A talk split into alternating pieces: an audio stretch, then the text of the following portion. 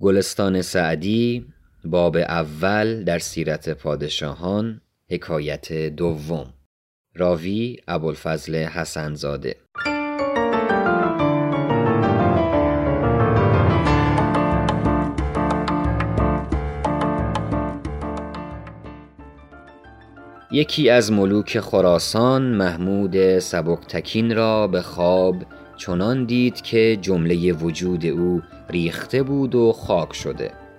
مگر چشمان او که همچنان در چشم خانه همی گردید و نظر می کرد.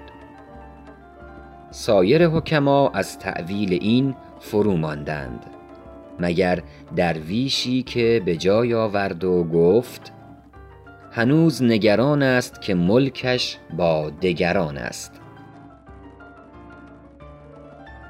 بس نامور به زیر زمین دفن کرده اند کز هستی اش به روی زمین بر نشان نماند. وآن پیر لاشه را که سپردند زیر گل خاکش چنان بخورد کز او استخوان نماند.